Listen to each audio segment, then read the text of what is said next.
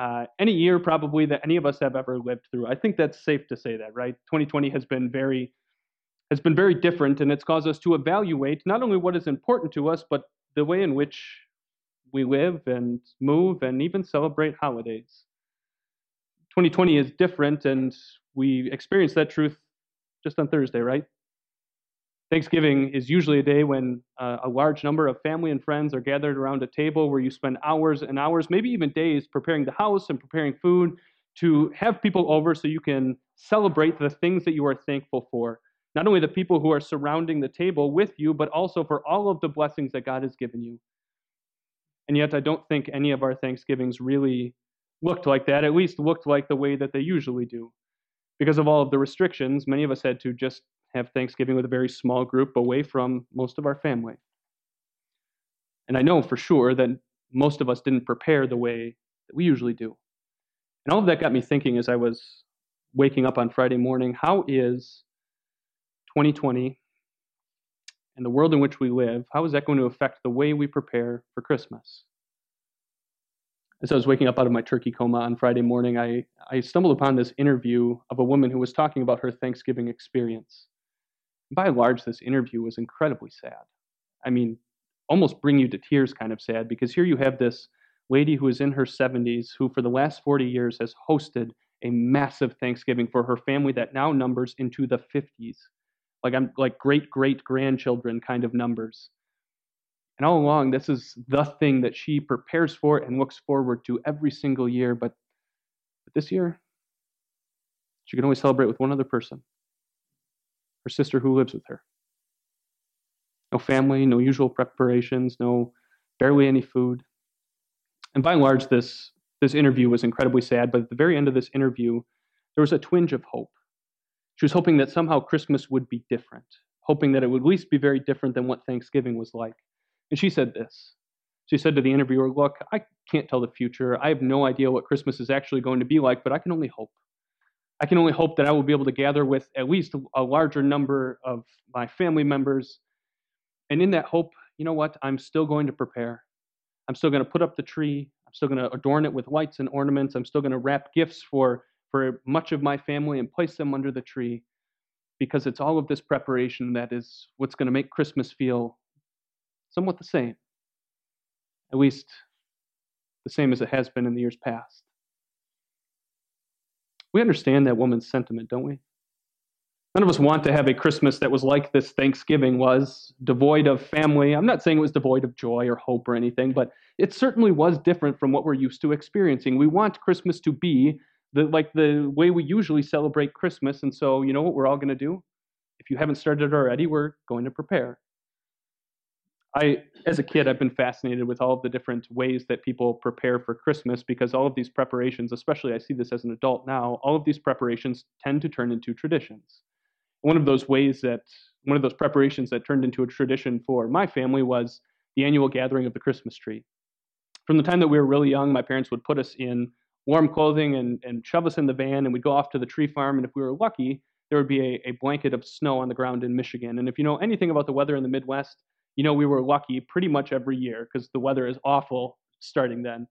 So anyway, we traipse around the, the entirety of the tree farm looking for the perfect tree. And when we find one, my dad would lift up the branches and help us cut down the tree with a bow saw. We'd throw it on our van and then we'd get home. And inevitably, I, I can remember this every single year.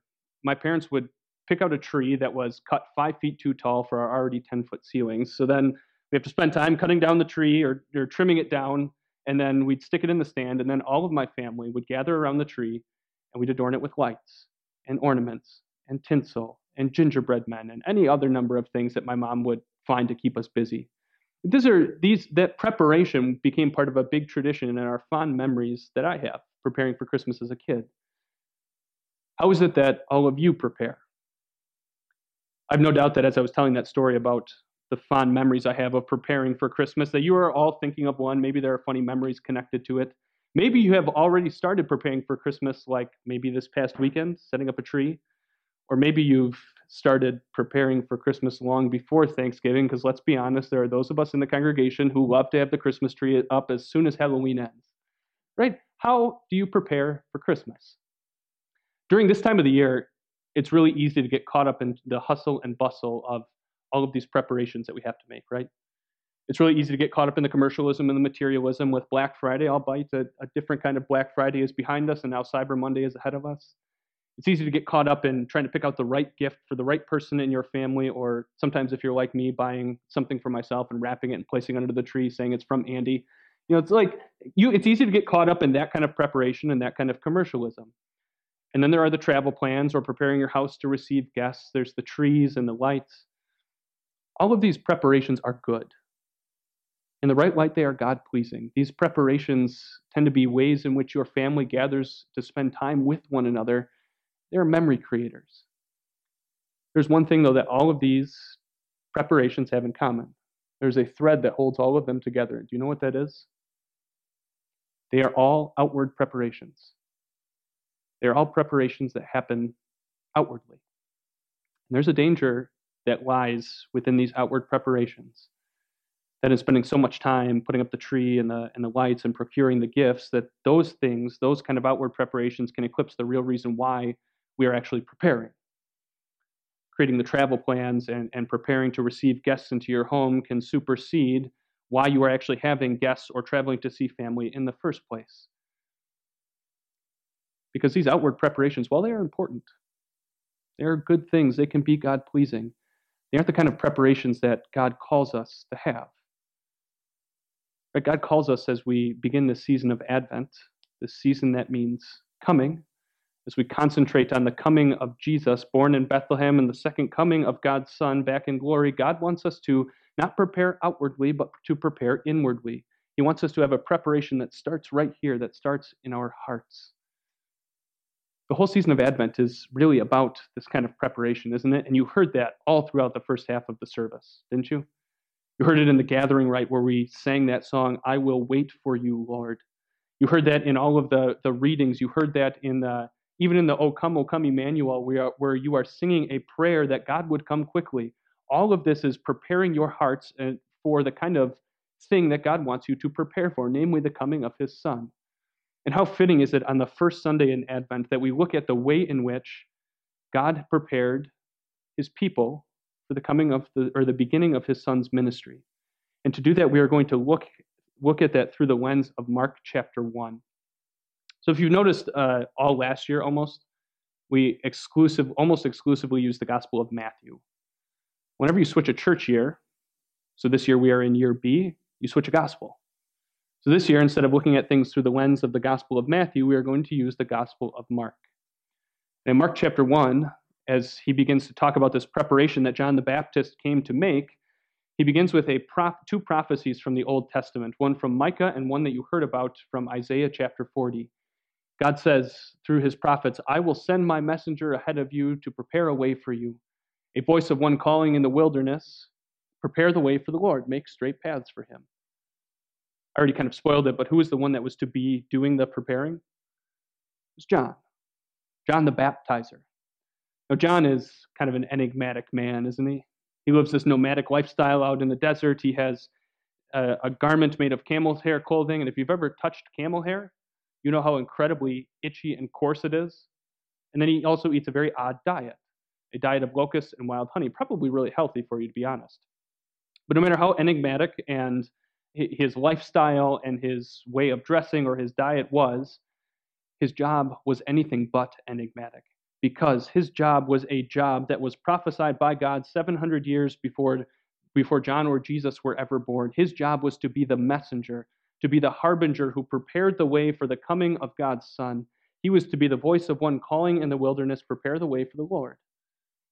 And so, how is it that John was going to prepare the way for the Lord? Well, in ancient times, it was it was commonly it was, it was a common practice for a king to send a herald into cities ahead of him where this king was going to visit. And the job of this herald or this messenger was simple clean up the city. Make sure that it looks nice, make sure the streets are cleaned up, make sure the people clean up their act so that the city is fit for a king. Right? This was John's job. John's job was to prepare the way for the Lord, but John couldn't give a lick about preparing city streets. He wasn't concerned about outward appearances, the kind of appearances that John was considered or was concerned about was inward appearances. An appearance that you can't see, which makes it not really an appearance at all, right? John was concerned with inward preparation, with a preparation that starts with your heart, with the people of God's heart in the first century AD. And the way in which John did this was by using a baptism of repentance for the forgiveness of sins. Repentance has everything to do with inward preparation. Now, sure, there are results that come out of repentance, namely outward actions that are moved by your repentant heart. But repentance, by and large, it's all focused right here. It all starts with the heart. And it's incredibly important that we as Christians understand the nature of and the reason for repentance, because if we misunderstand that, well, then not only do we misunderstand our God, but we misunderstand the kind of preparation that our God wants us to have. Preparation doesn't ha- has barely anything to do with outward appearances. It, or repentance has barely anything to do with outward appearances. But if repentance had something to do with outward appearances, do you know who, who would have been held up as models for repentance? It would have been the religious leaders of Jesus' day. Because these were men who lived their entire lives solely concerned about outward preparation, solely concerned about what they did and how good they looked to other people and how good they looked to God. And yet, you know what Jesus says about these religious leaders? Or what he calls them to their face? He calls them whitewashed tombs. You know what that means? Outwardly, religious leaders, you look really, really good. But inwardly, totally dead. See, repentance, it has very little to do with outward appearances or outward preparation.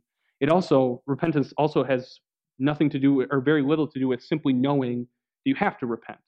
Right? It's more than just having simple head knowledge about something. Because if repentance had a lot to do with knowledge that you hold in your head, you know who would have been held up as models for repentance? It would have been all of Israel. Because all along Israel knew that they needed to prepare their prepare the way for the Lord. They they knew that God had promised for so long that his Messiah was going to come, that there was going to be someone brought into this world who was going to save them from their sins. And yet, when God moved heaven and earth and took on flesh and blood, do you know what Israel was doing? Most of Israel, anyway. They were sleeping. They weren't prepared. In repentance, the kind of inward preparation that God calls us to have, it has very little to do with outward appearances. It has, it has very little to do with just knowing that you should prepare. Repentance, simply put, is a 180 degree turn of both your heart and mind. It is something that starts here, and it is necessary for it to start here. But I suppose I haven't given you a really good definition for what repentance is yet. We've talked a lot about what it's not, but what is repentance? It's a recognition of and a turning away from your sin and turning to Jesus. The inward preparation that John is calling both first century people and 21st century people to have starts with a recognition of our own sinfulness, the fact that we are a people who cannot, on our own, live up to the standard of perfection that our God demands of us. You look at the law of God, and even just this morning, you hold, that, you hold that law of God up to your life, and you realize that you've broken it probably multiple times between the time that you woke up and the time you arrived here in church. We are a people who cannot keep the holy law of God and cannot, on our own, do anything to solve that issue. This is the first part of this inward preparation, the first part, part of repentance. It's a recognition of and a turning away from your sin, but there are two parts to repentance. It's also a turning toward Jesus, trusting in Him alone as the only one who can actually deal with your sins. During all of the outward preparations that you and I make for Christmas, and we make a lot of them, during the outward preparation that you and I make for Christmas, it can be really easy to let this inward preparation just sit on the back burner for a while. You can come up with a whole list of excuses as to why that might be, why you don't want to uh, inwardly prepare, but I think it all comes down to this. Nobody likes to be told they're sinful. Nobody likes to recognize that they're sinful. Uh, nobody likes to be told that they're sinful during this time that is supposed to be filled with joy and peace and happiness and hope. Nobody likes that. Nobody does at all, including myself. And pretty soon, that inward preparation that your God, that God's messenger, John the Baptist, calls us to have, gets put in a box with all of those ornaments that are too ugly to place on your Christmas tree.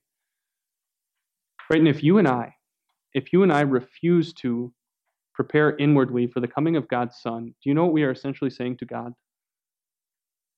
We are saying that I'm not sinful, therefore I don't need forgiveness.